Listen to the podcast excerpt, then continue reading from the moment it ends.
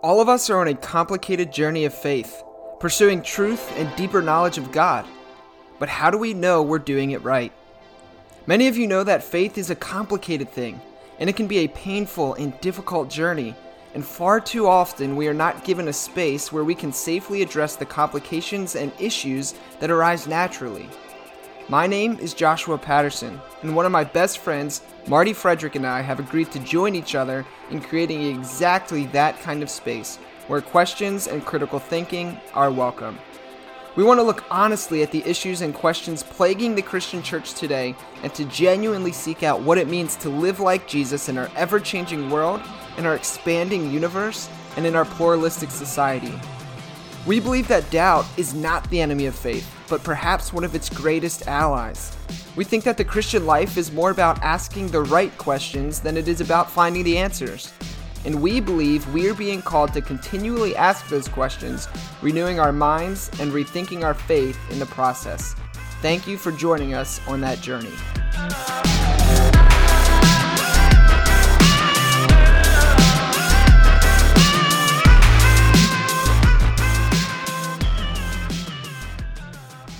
All right, well, welcome to another episode of the Rethinking Faith podcast. As always, I'm Josh Patterson, and with me today is Marty Frederick. Marty, what's going on, dude?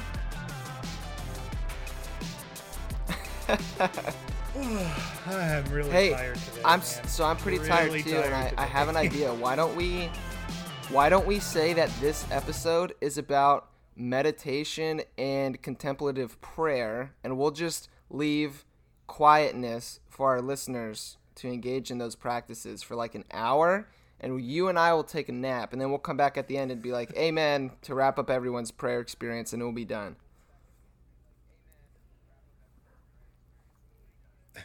I think that would be a really, really, really good idea if it was just you Oh, and I today. true. But because we have a guest, that might be kind of rude.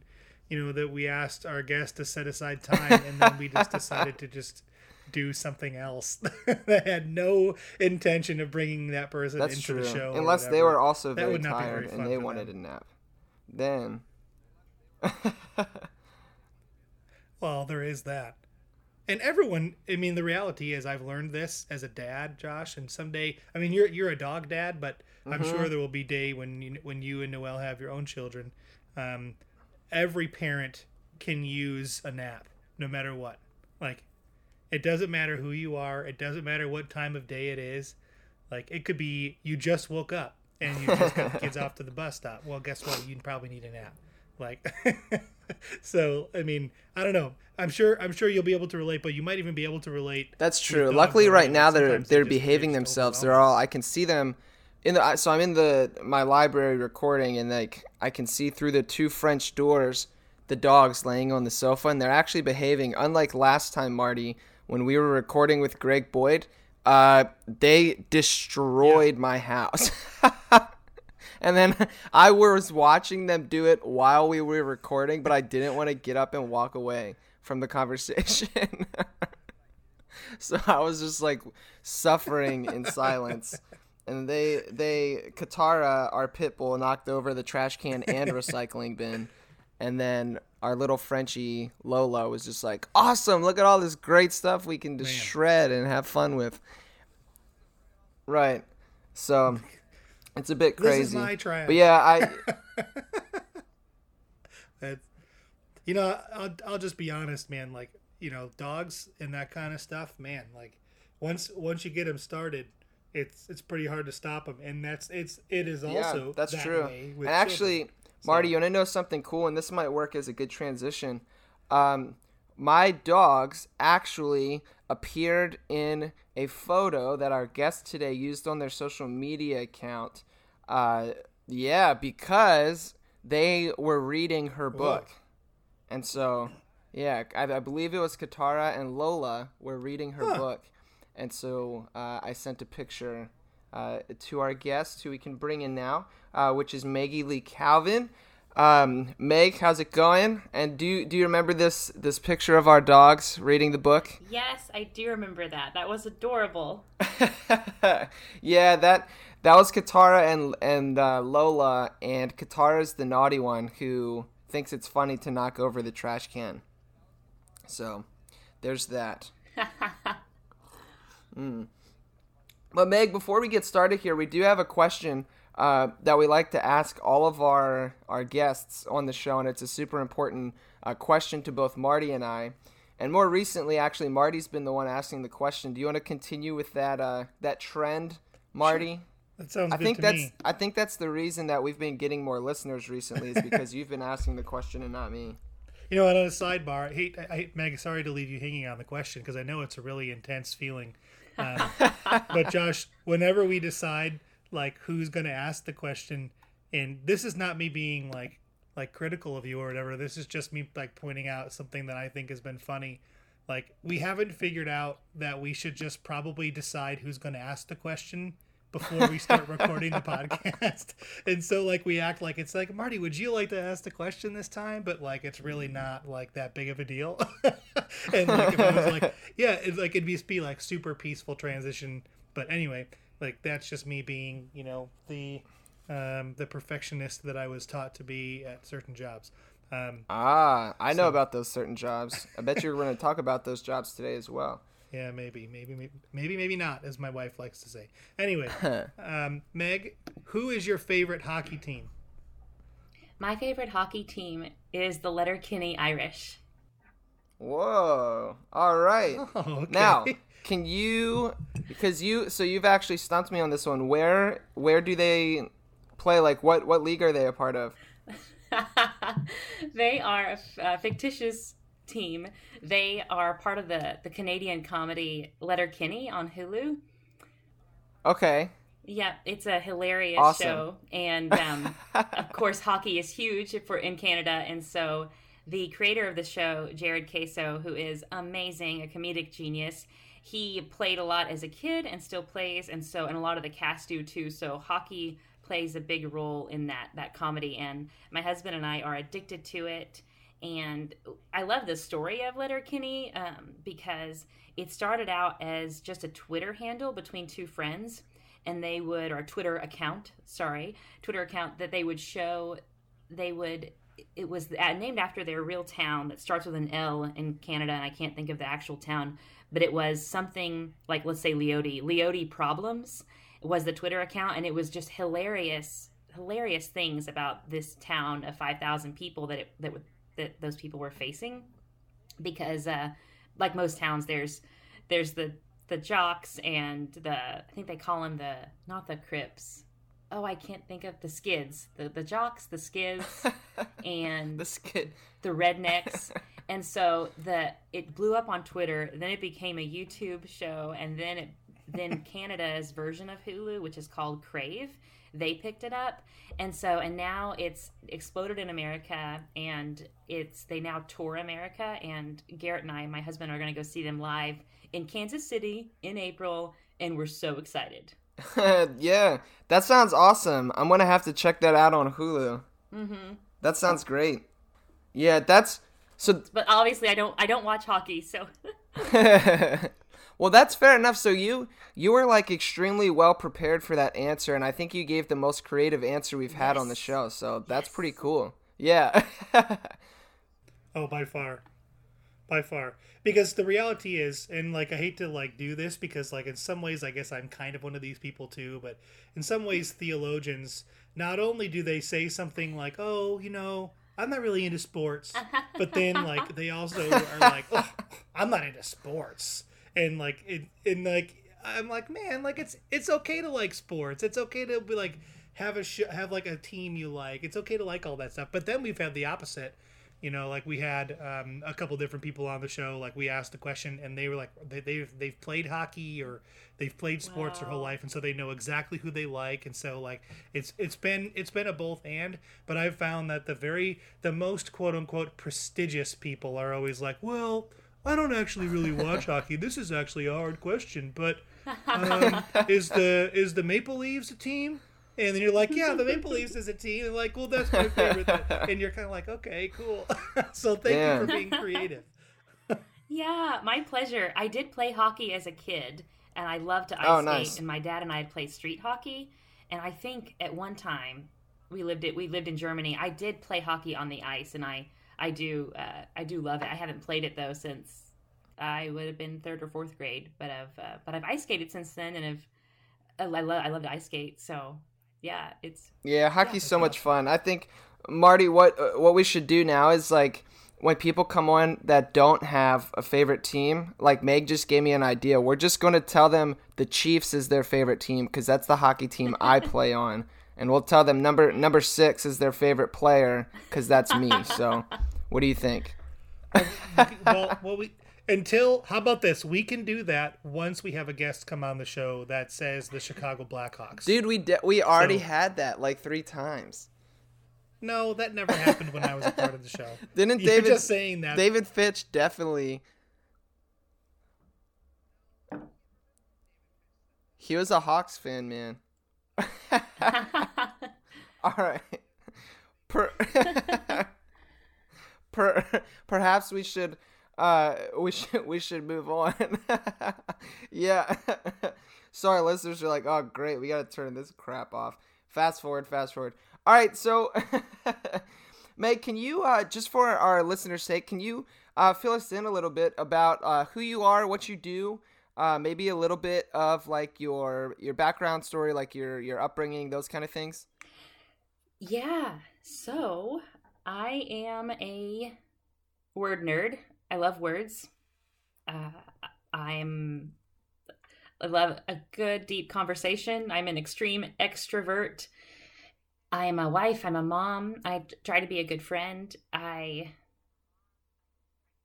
I get paid. I get paid to to engage. I'm the director of engagement for the Institute for Discipleship and we're a foundation at Southwestern College in Winfield, Kansas and we we strive to offer the highest quality of um, online Christian education through beadisciple.com. So we offer accredited courses and courses with CEUs and ministry certifications. We've been doing it since 2007. Um, we're about to be at, we just crossed the threshold of 14,000 online learners, which is exciting. So part of my gig there is I I coach content creators and marketing which is a blast and I love it. And then I recruit content creators to teach for us that we host their plat we we are the platform for their course because the knowledge industry is exploding right now and everybody wants to offer an online course and so what we do is we come alongside people and we partner with them in marketing in the tech side.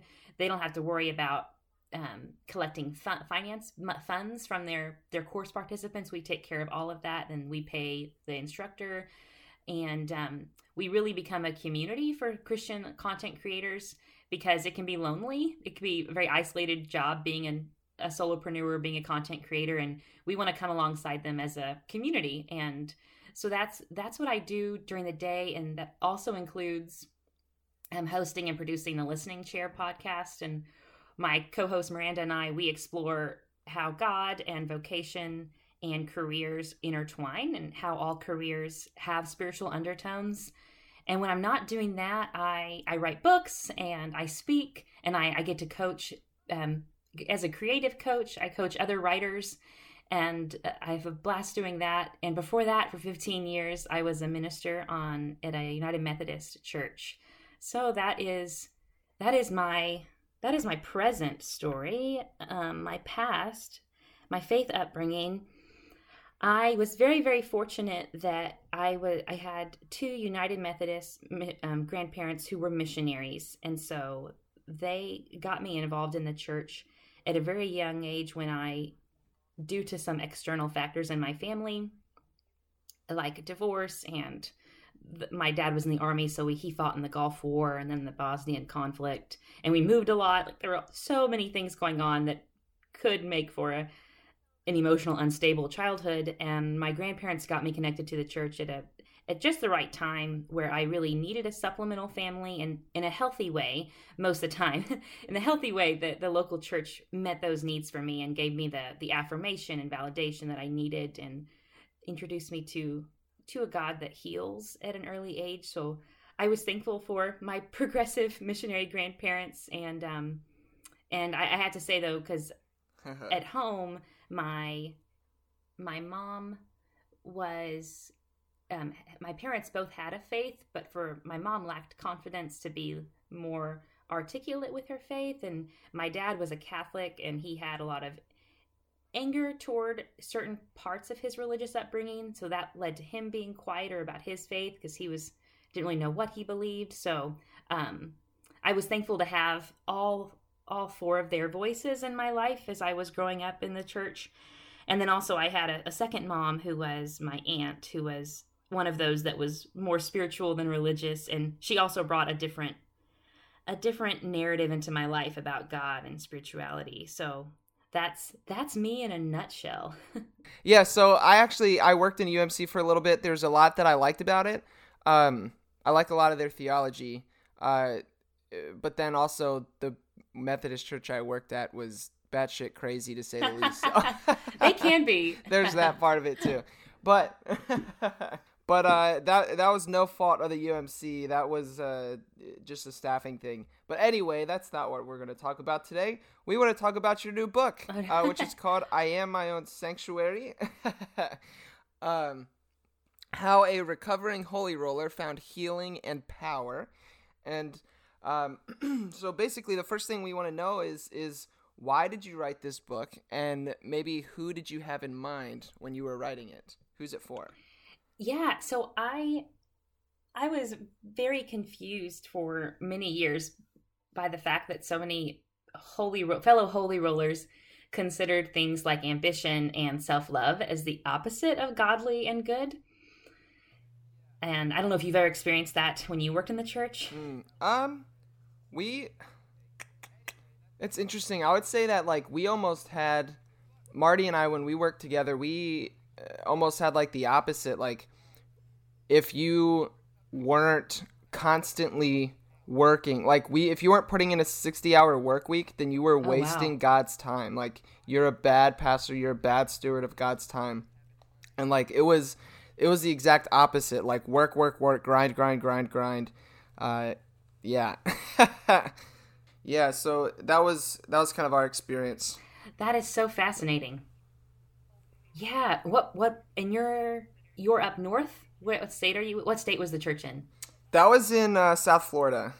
Oh really? Int- fascinating. Wow. Uh, wow that's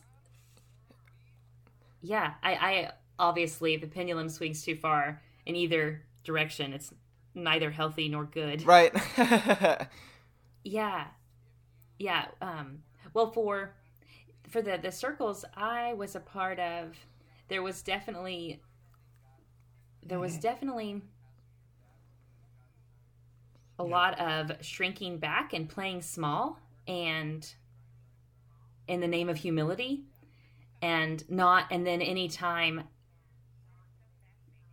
I don't know, but my voice or someone else's voice, I'm just kidding. Anytime I would suggest a higher standard be set or that we work a little harder on certain things, I I uh, those those types of ideas or suggestions would not be received well because I think as we were sharing just a minute ago when we almost chased this this bunny, it still I think it applies to this part of the conversation though when when we say that the church is not a business, all that that does is it opens the door for very poor business practices, and it'll hmm. it it leads us to keeping a very low bar and um, lack of accountability for people on a team.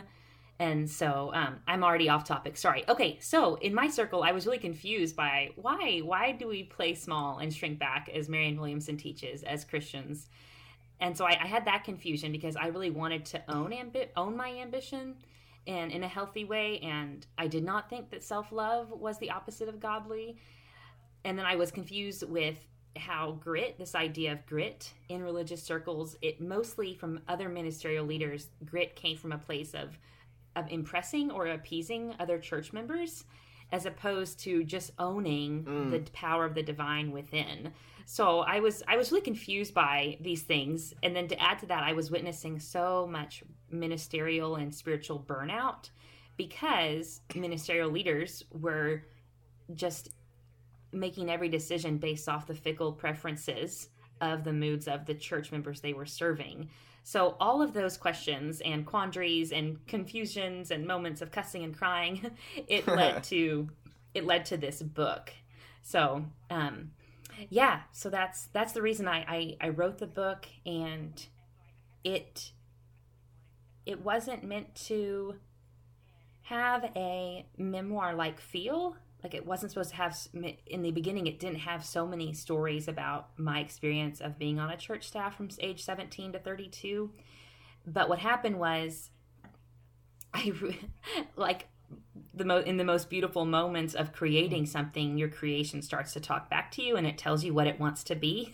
And i realize how much fun i could have writing self-deprecating humor about my story as I'm being a minister for that long.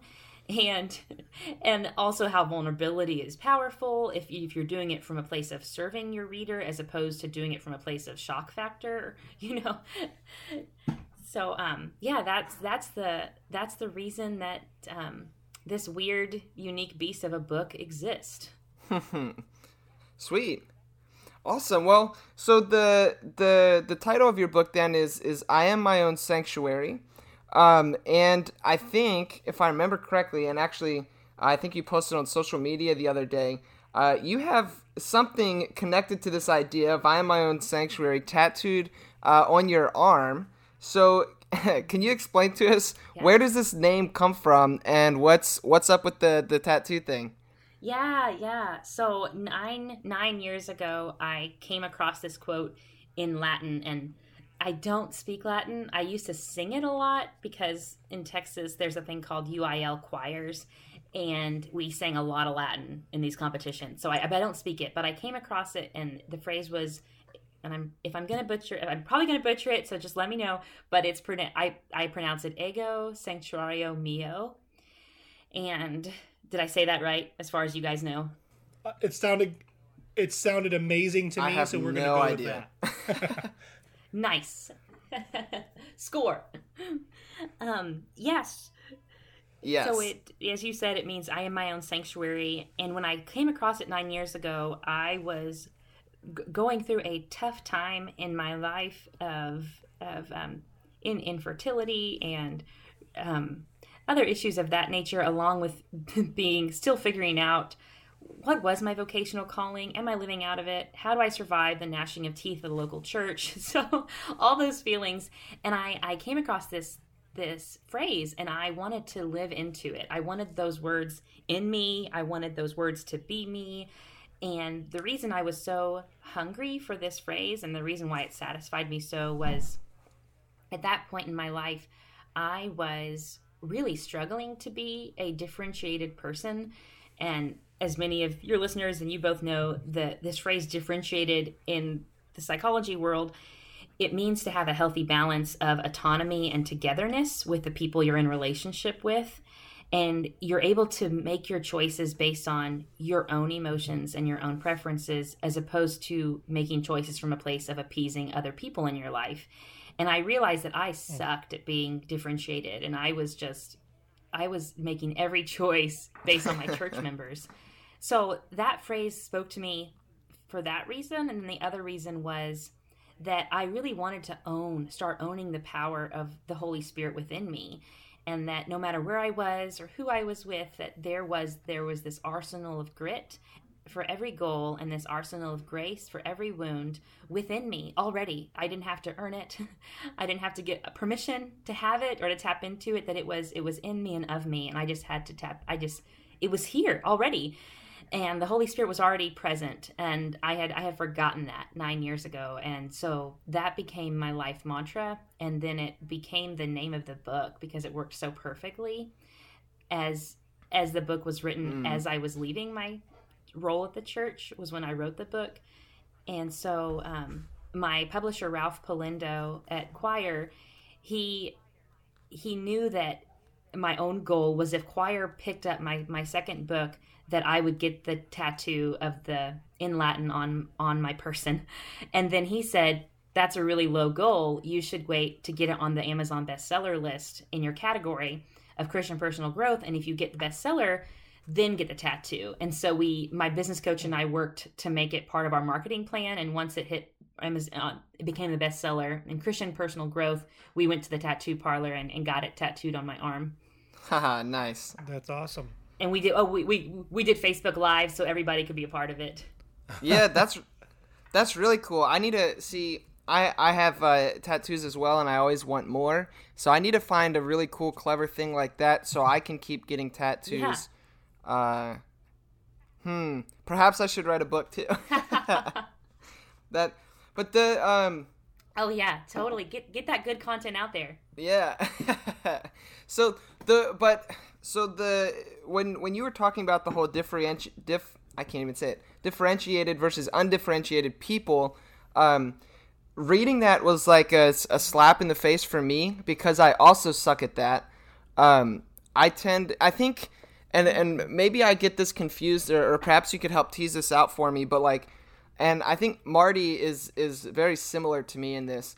Uh, we're both very empathetic people, and yeah. so when we're uh, you know in a relationship with um, other church members and they're or friends and they're like telling us their story or their baggage. Um, I know I have a lot of times w- within my empathy, I kind of take that onto myself. Um, and that, so is that, is there like a, like a way that you can be empathetic? Like, how does, how does that work? I know I'm not articulating my question well, but like, mm-hmm. I have that issue, um, which can be health, uh, unhealthy um, like you talked about, and, and I think the porcupine uh, imagery that you used um, could be helpful. But could you help tease that out a little bit? Yeah, I th- I think one exercise. I'm I'm trying to be a good extrovert and filter what I say, so I say the most helpful thing instead of rambling for ten minutes before I get to the actual answer. so for for for me, as one who would probably fall under the category or the label as an as an empath basically as well um, to some degree is that the more time and I, I, share all these all the steps i took to help me in, in the book. And one of those was and I, I know you're i know you both are probably already doing this but i'm just sharing it for the listener as well who might need to hear this today. Once i made solitude and meditation something i did before I became a mom, I did it every day. Then once I became a mom, it was three or four days a week. And so, um, but, but solitude and meditation and practicing mindfulness, I began to be aware of when to own the power that I could feel what other people were feeling. And not only not only could I be aware, I have this power. I have God has equipped me with this skill to feel people's feelings, but then I also grew in my awareness of within me, I was holding my emotions and that other person's emotions, and I could even decipher which one is of me and which one is this person that's crying in front of me. And so, and if in if I was ever if I was ever in a in a meeting with someone and there that person had a very negative, toxic, um, hurtful energy, um, I would I started doing this exercise that that Dr. Christine Page speaks about. And she's a little she's a little too new agey for some people's taste, but this exercise is so beautiful and but it's this idea that once you are aware, you enter a new space with a person and then you are you are filled with someone else's emotions and you you tap in and you breathe and you you feel your body and you figure out oh wait that that's those emotions are not mine. And in the past i would have owned those as mine and and acted out of them as mine but right i'm i'm aware now these are not mine. So what she teaches is this idea of imagining holding up a mirror to that person and and letting all those emotions go back to them back to them. And and ima- and then breathing deeply and imagining and visioning their emotions leaving leaving your person if if they need to and and also speaking to that person that I I don't know where this is coming from, but I sense I mean obviously it's a gift from God, like we know where it's coming from, but I I sense that you are I sense that you are you are sad. I sense that there is some anger here.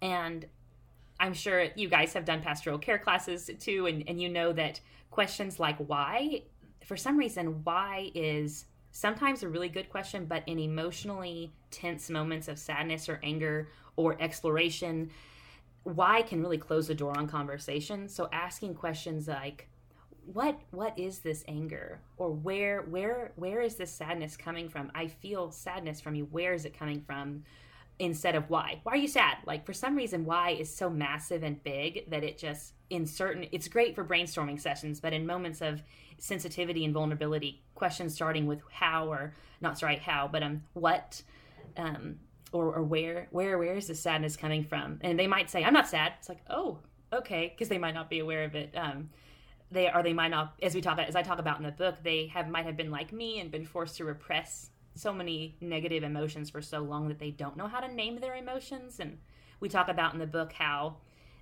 tapping into your body your body can teach you how to name emotions. And um I, I was it was any of that was any were any of those words helpful about um how to own your power as an empath?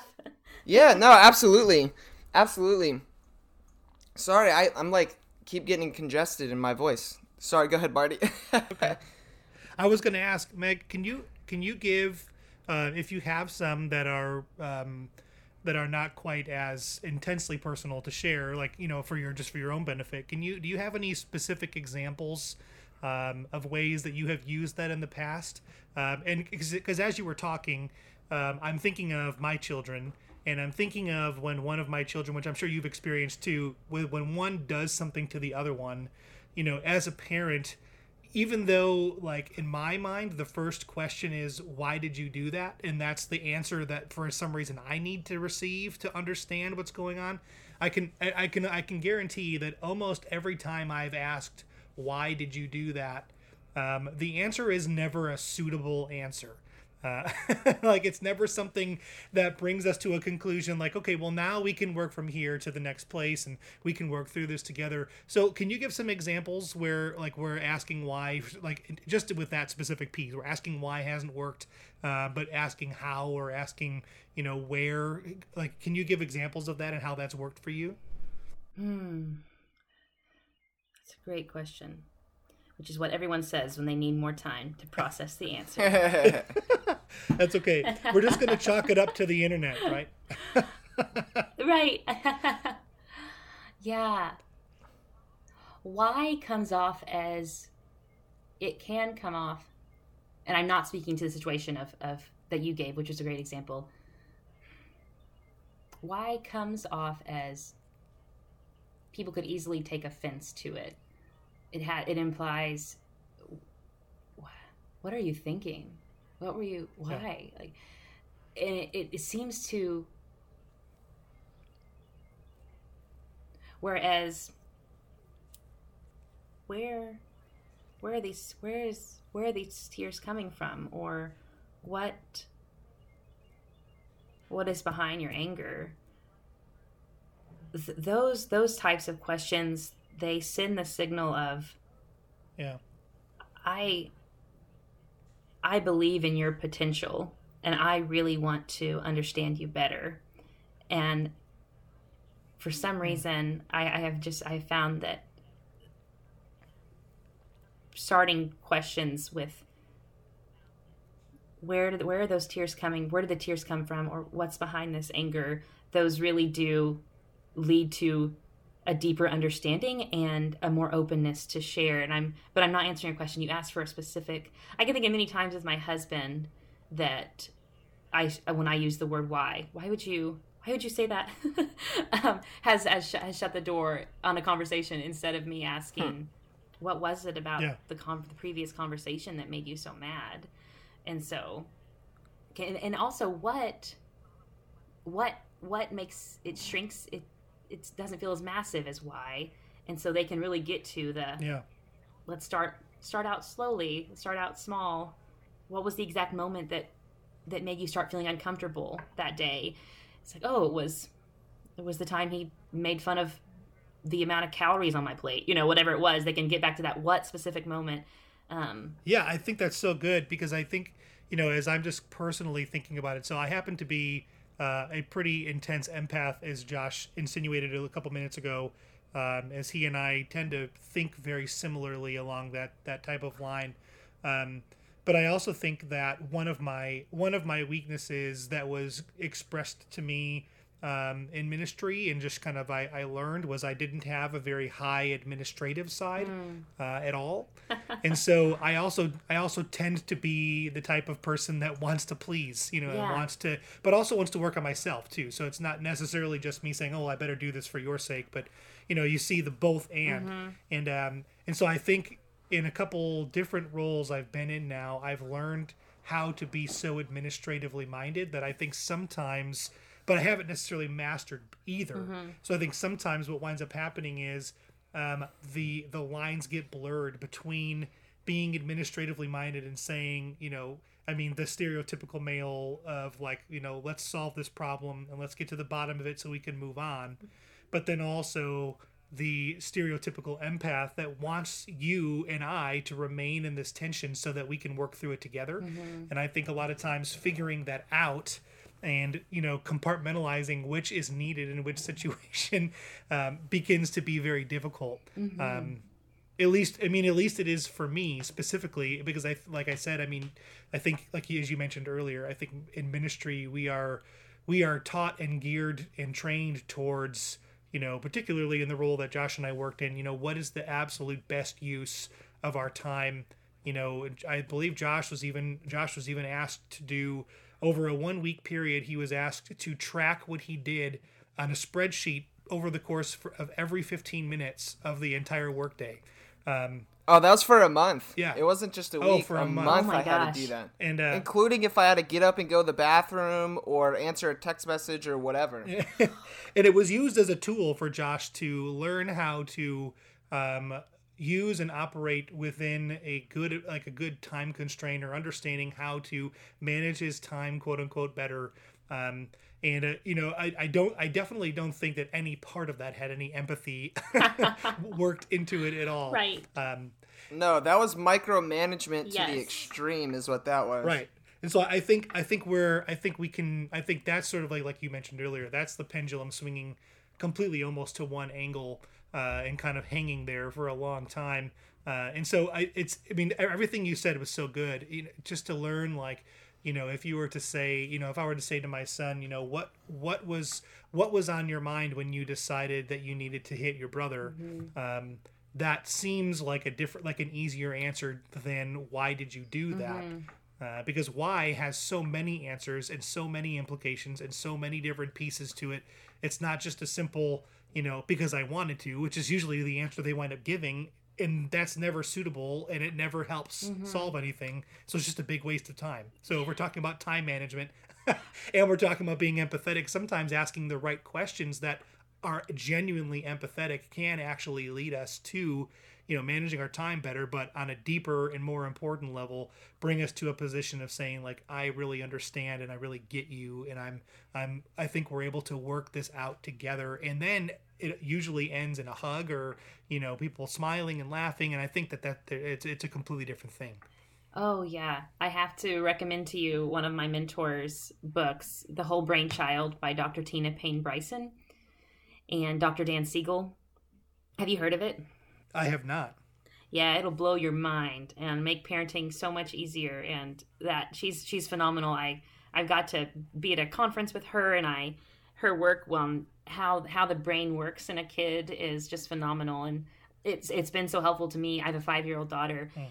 Just what she talks about, um, basically how the I, I don't want to get us off track, but how the okay it's like stay on topic meg but okay all i'll say is that there's we, we some of us have been taught that children you need to deal with the situation immediately like after so like right after the remote was thrown at the other kid's head like talk right then. And um, which isn't isn't helpful because their brain is not in a place for retention or for learning of any kind.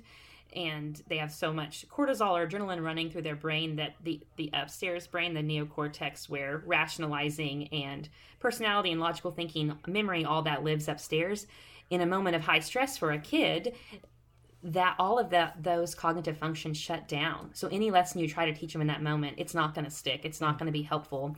So what's beautiful is that she reminds us that um, even two to three hours after the event once this dust has settled, it can be talked about in a way that a new a new strategy could be taught to the kid. And this idea and she she takes neuroscience and puts it in layman's terms which is great. So she uses she uses phrases like connect to redirect. And um and by that she means um um soft shoulder soft as, oh so sorry. Hold one second. My grandparents are failing on watching my child right now Okay, so sorry. And now you have to edit all that ranting out about me telling you about a great book. Sorry about that. I was actually just just telling Josh. I, I think I'm going to have to leave. The mom, can you let me in right now? Um, just just maybe not Yes. like the like the blank space afterwards. yes. It's so, So funny. funny. yeah, it's such a- I'm giving I'm I'm sharing this parenting advice that really helped me uh, while my daughter is locked out of the room I'm in, basically. so she's got her grandparents. She's okay. yeah, It's perfect. Yeah, it's real life. It's good. It's perfect. Sweet. Well, so um, I guess one thing I really appreciated about um your book, Meg, was you managed to pack a lot of really helpful content um in like not like your book it's not a giant tome of a book it's not like a textbook and you were managed to pack so much good and helpful content into this this book that was extremely readable very like funny and engaging to read. Um, i liked you know all the stories that you were telling. And so when before you came on we were trying to figure out like you know i was talking to you about oh like what kind of questions are we going to talk about? Because there's just so much good content. Um, and we've spent you know 40 minutes already uh, talking about like just one really helpful thing um, that you share with us in your book. And so i wanted to focus to a, another like shift focus a little bit to another uh, part of your book that i found really helpful um, which is where you talk a lot about grace uh, for our bodies. It's kind of um, like the, the the chapter title you had there. And you talked about the, the need to embrace our bodies as good uh, because oftentimes especially within church world we're taught that like our bodies are just you know awful they're sinful like there's something we should be ashamed of like all this really negative stuff and you say wait a minute that's not necessarily the best way uh, to go about things so can we can we talk about grace for our bodies a little bit Oh, of course. I love I love this conversation. Yeah, so in in the book I in that chapter I talk about this amazing moment in my life where I was I was I went on a few dates with a stripper and how I did not know he was a stripper at the time. yeah, and so he had of course similarly wired as you both are, I'm sure. I spent the date analyzing it and analyzing the theological implications of it and I noticed that he had such a great love for his body and was very proud of it and wasn't afraid to wear the fitted pants and shirts and I at the same time whenever I would preach I would wear the baggiest of clothes and more uh, a sports bra to hide the fact that I, I had a, a woman's anatomy because I didn't want to distract. And I, I came from a faith that had been ordaining women for over 50 years at that. And so I can only imagine what it would be like for women from more conservative, right wing leaning denominations.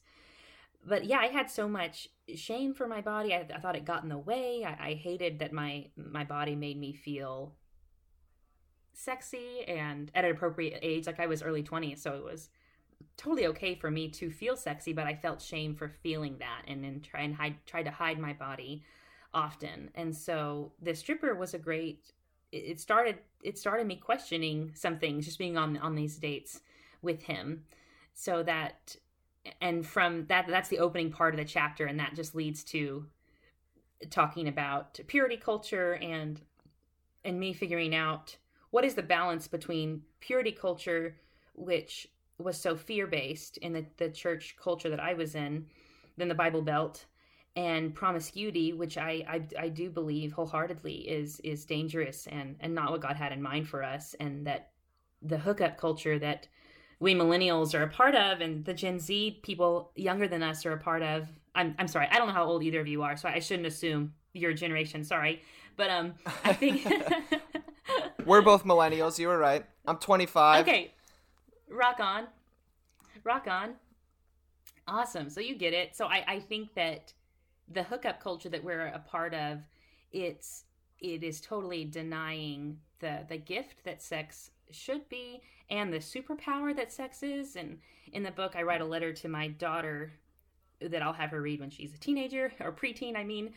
Um, but I talk about how sometimes I wonder why God gave us very stupid humans such a great gift as sex and because it is it is it is meant to be sure. viewed as that and and so i i think if if we were to spend more time being aware of our bodies and what they're telling us and what they're capable of and how handsome or beautiful they are and how insanely powerful they are and how sacred and powerful sex is that we would we would move very differently with it in our culture because it is it's a different mm. it's not it's not this it might come from the same part of the brain as sleeping and eating and breathing that reptilian downstairs brain as we talk about in the book. It might come from there but it's a primal but really it's much more sacred we than than eating sleeping and breathing. We need to stop viewing it as just like oh i want a big mac. I'm going to go to mcdonald's or burger king wherever big macs are. It's it's different. It's it's sacred. There's power much more power there than we're aware of. And so so yeah so in the in that chapter of the book i explore for myself what is what is that happy medium that happy balance of not being promiscuous and also not not coming from a place of fear of and shame that that purity culture gave to me. Yeah for sure. And that's that can be such a hard line to draw to like um, we're going to be interviewing uh, somebody who wrote a book called Beyond Shame uh, here coming up, and yeah, and and reading that book awesome. was um, talked about this whole purity culture thing as well, and like it's so it's like it's such a tough balance because you don't want like the fear and the shame side of things, but then also you don't want to just say okay, everybody like go and do everything that you want, like just have sex with everybody. It's great. Orgies are fun. Like, so it's like which you know, right, there's there's a line, but I think um, I feel like, at least in my understanding from a theological perspective, a lot of this unhealthiness uh, when thinking about our bodies comes from the way that, uh, like, philosophers like Plato have influenced the Christian faith and also a lot of like Gnosticism almost, you know? Yeah. Like this idea that our bodies are just like empty tombs, right. they're a shell, they're not really what matters because we're just going to go like live in the sky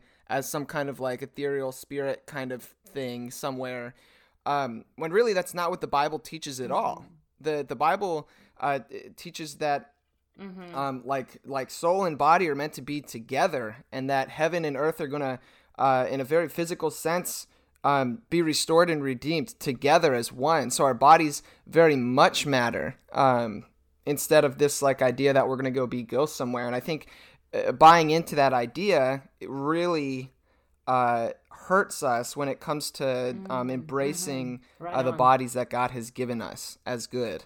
Yeah, very good. Very, very good. Yeah, in it was yeah, it was so helpful when I came across the the book by the the Catholic author um Farley, I believe. Um what is her Margaret Margaret Farley, possibly the book of Christian sexual ethics and she asked these I think the Christian, the Catholic Church asked her to leave after she wrote this book, but it's so, to me, it asks such helpful questions. And when it comes to any any sexual encounter, which is the questions of, um, am I doing this just? Am I using this person as a as a as a means to pleasure? Is this is um, second question? Is this the right time in our relationship for us to do for us to take this step? And then I'm forgetting one question. I want to make sure, yeah, Margaret Farley's book, Just Love, a framework for Christian sexual ethics. Um, uh, oh, am I respecting my own autonomy? So simply asking these questions Will this physical act show respect toward myself and my partner? Or am I using him or her as a means to the end of pleasure? Am mm. I respecting my own autonomy? Or is this physical act what is best for our relationship right now? Like these books alone, you can't have a hookup culture with the sorry, these questions alone, you can't have a hookup culture with these questions. Like they, they put an end to promiscuity in my in my opinion, and it's so much stronger than teaching abstinence only until marriage. It's because right. as the as I point out in the book, studies show that only three percent of Americans are actually waiting until marriage. So our abstinence only that we're teaching hmm. isn't helping get the get the end that the results that we want. no. yeah, that man. And the it's so it's it's so difficult too because so I don't Meg I don't know if I I told you this but I work my full time job is I'm a high school and young adult pastor, and so I work with I work with students and this question yeah. always comes up like how far is too far like basically people trying to push the limits like right. okay well if I put things here does that really count like all right we get it like but um and so it's it's so it's so frustrating though because I want to be able to teach students that sex is a, a good mm-hmm. thing. Yeah. Um, that it's a beautiful thing that God created sex. It's and like the the beautiful side of it without um then just endorsing them to go do what they want, you know? Um, but also I don't want to feed in to the the fear and the shame kind of stuff that I was taught growing up in church, uh, mm-hmm. because that's mm-hmm. not really helpful either. Um, especially when you know dealing with uh, i have a lot of male students that come to me and talk to me uh, about like dealing with um, like lustful thoughts or lustful feelings about different girls or you know watching pornography things like this. And they've been taught that having those thoughts is makes them a bad awful person when in reality you can't not have those thoughts. They're going to come to you uh, naturally as a person, um, especially when you're going mm-hmm. through puberty and your you know your hormones are going nuts. So like trying to help students see right. that these like it's more so about how we engage with those thoughts once they come about um, and how we can uh, realize like okay this is a part of being human but also i want to be respectful uh, you know, to my peers and all this kind of stuff. I don't know. I'm rambling as well, but it's just it's such a tough area that's like I don't think we've quite figured out the best way to talk to students about it. Yeah. Um, because right. If you don't straight up give like the fear and shame stuff, people mm-hmm. accuse you of just giving your students permission to do whatever they want and then you get fired. so like you know what I mean? Going forward, I think that's a big area that, that needs to continue being explored. Right. And I think it's kind of coming to the light now as well. I've noticed a whole bunch of books kind of uh, flooding out about the whole purity culture mm-hmm. thing. Like that seems to be a hot topic coming out of, um, you know, whatever right now. Oh yeah, I, I've I've, no, I've noticed that too, and it's it's it's exciting. It's exciting to see because I, from what I what I've picked up on, at least from Nadia Bolz-Weber's book um, is that they too are trying to find th- that balance between purity culture and promiscuity. That they're trying to say hookup culture is not healthy either, and um, so I think that's that's that's good as as you were that's good and right and healthy and timely, and I'm so thankful. And it's so confusing because the Bible so often when it is speaking about sex, um, it's coming from this, as you know, the cultural mindset that women are property.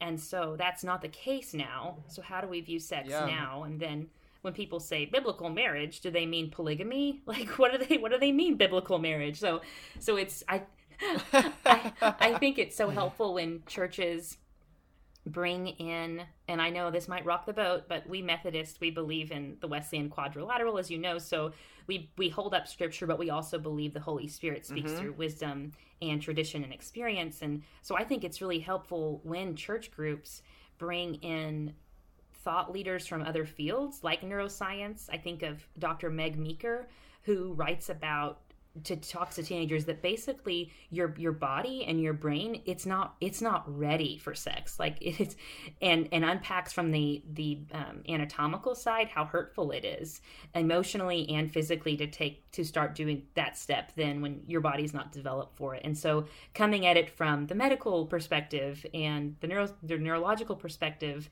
the emotional health perspective bringing those voices into the church i think are so helpful um, because while while we can learn about caring from our caring for our bodies and being in from the Bible and sexual purity from the Bible, it it is it is unclear to the 15 year old mind, like I said, because and to all of our minds, because women were viewed as property in those days, and it's not the case anymore. So how do we interpret those scriptures? And there's a great book I also recommend. Um, good good Christian sex is the name of the book. The author is Bromleigh Bromleigh what is her last name? I cannot remember, it. but the title is Good Christian Sex, and that's a helpful one. And then I know Cindy Wang Brandt's book, Parenting Forward. She is a phenomenal writer, and she talks she talks about masturbation and how Christian parents can deal with that subject matter in a healthy way. Um, and I know it, it, rocked the boat to some too. Um, but I'm I'm thankful. I'm so thankful that so many Christian authors now are are disrupting thought patterns and rocking the boat. And the the topic of sexuality in my book has gotten the most personal messages from people on social media and so many stories of of shame and from from the church around that topic. And it's heartbreaking. So i'm, I'm glad that i'm glad i'm just glad that authors are um, encouraging and in a way that is rocking the boat. Oh well, yeah you know, just, absolutely. Just... and it's sorry josh go ahead Oh, I was just gonna give uh, like uh, say that um, I mean when I was working at the Methodist Church, I I taught a series um, on like relationships and sex and that kind of stuff.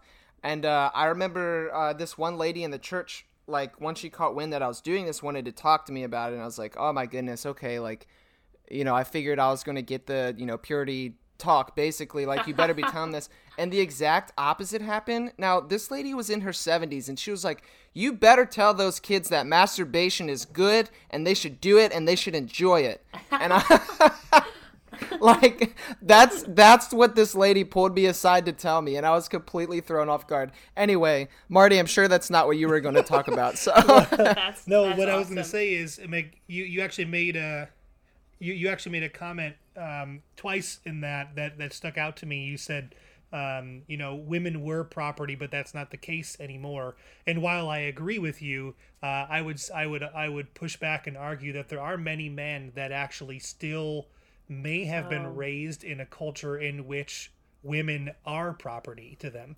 Mm-hmm. Um, you know, their their wife is their quote unquote property. Now they probably wouldn't use that language. They probably wouldn't say. Mm-hmm my wife is my my possession, uh, but they would they would definitely say my wife in in in a way in which they're referring to their wife as if like that's mine rather than mm-hmm. like my partner or my teammate or you know the person who I do life with or you know I mean I regularly regularly say my wife uh, I'm thankful that my wife understands that I'm not saying that from a place of possession but instead a place from partnership um, right. But it was just interesting to me that you that you say that because I, you know, unfortunately, I think, and and and to be honest, I don't think this exists as much outside of the church as it does inside the Christian conservative hmm. evangelical thought process, where your wife you know in many ways is your property and your wife mm-hmm.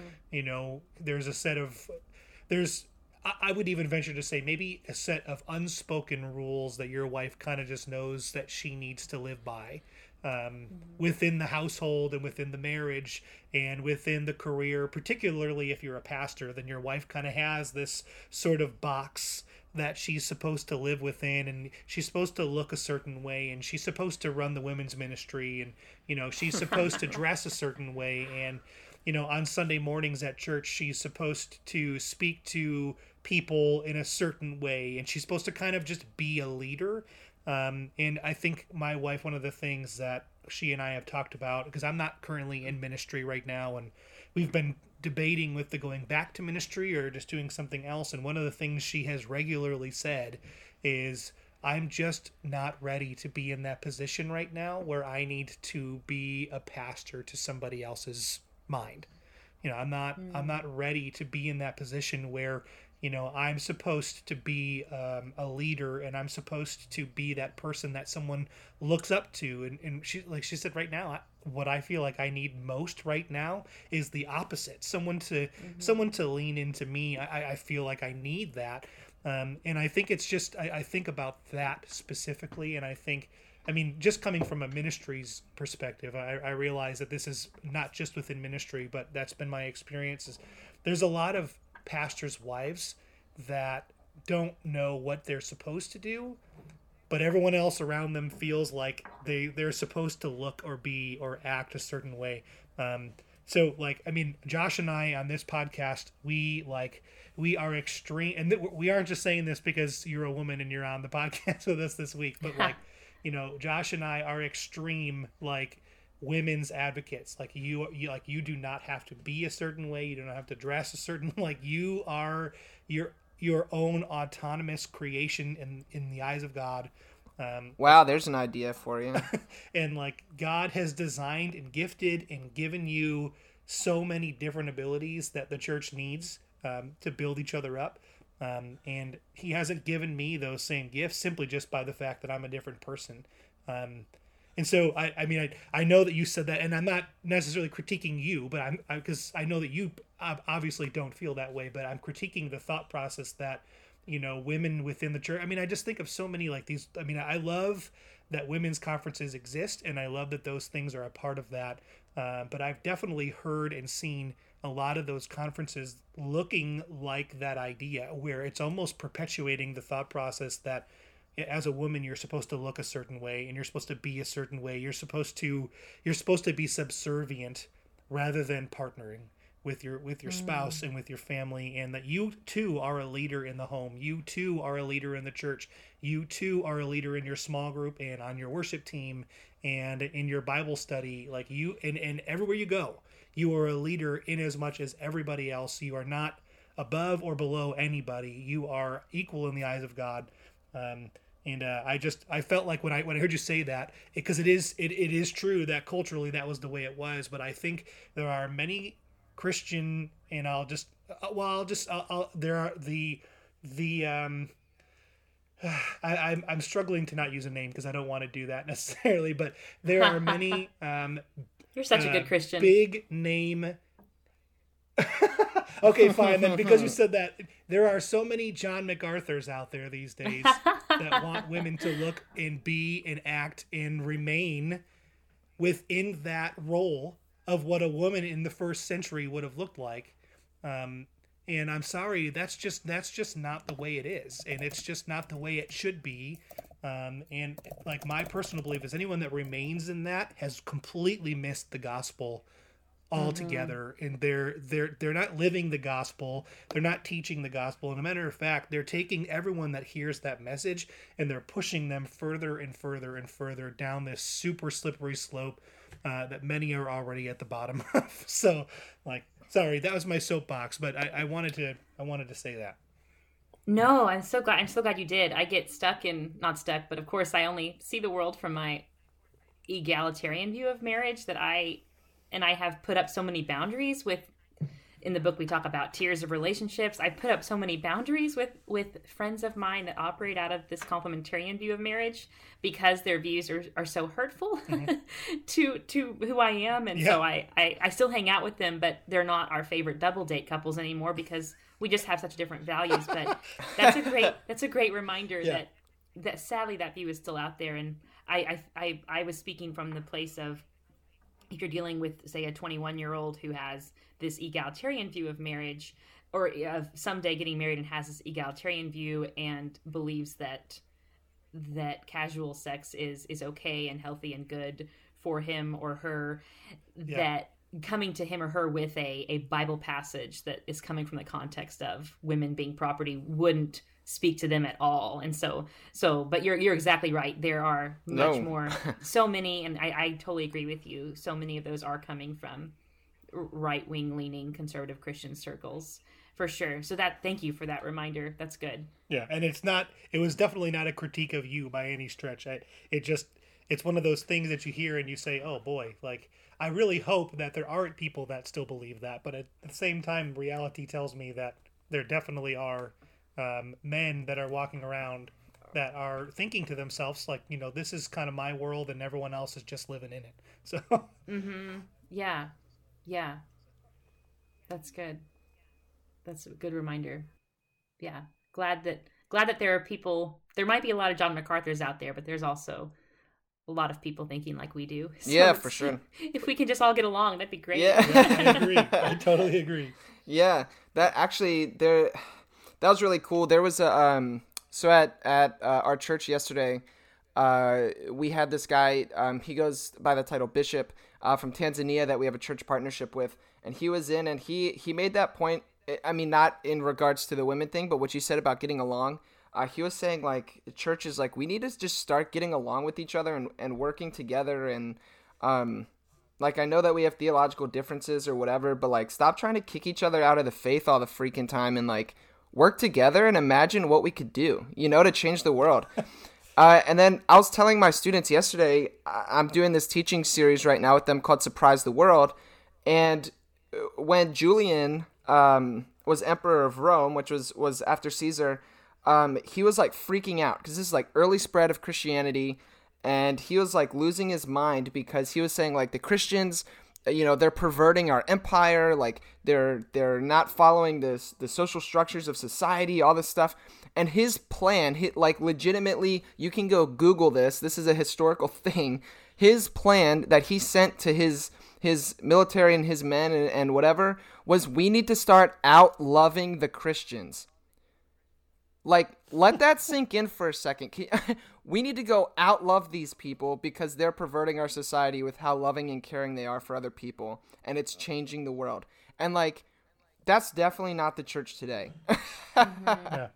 I told Right. my students that, and they're like, "Man, like, our church is so different from how it used to be then. Like, can you imagine, you know, the U.S. government coming out like, oh man, we need to start out loving the church because they're, you know, a force to be reckoned with. That, man.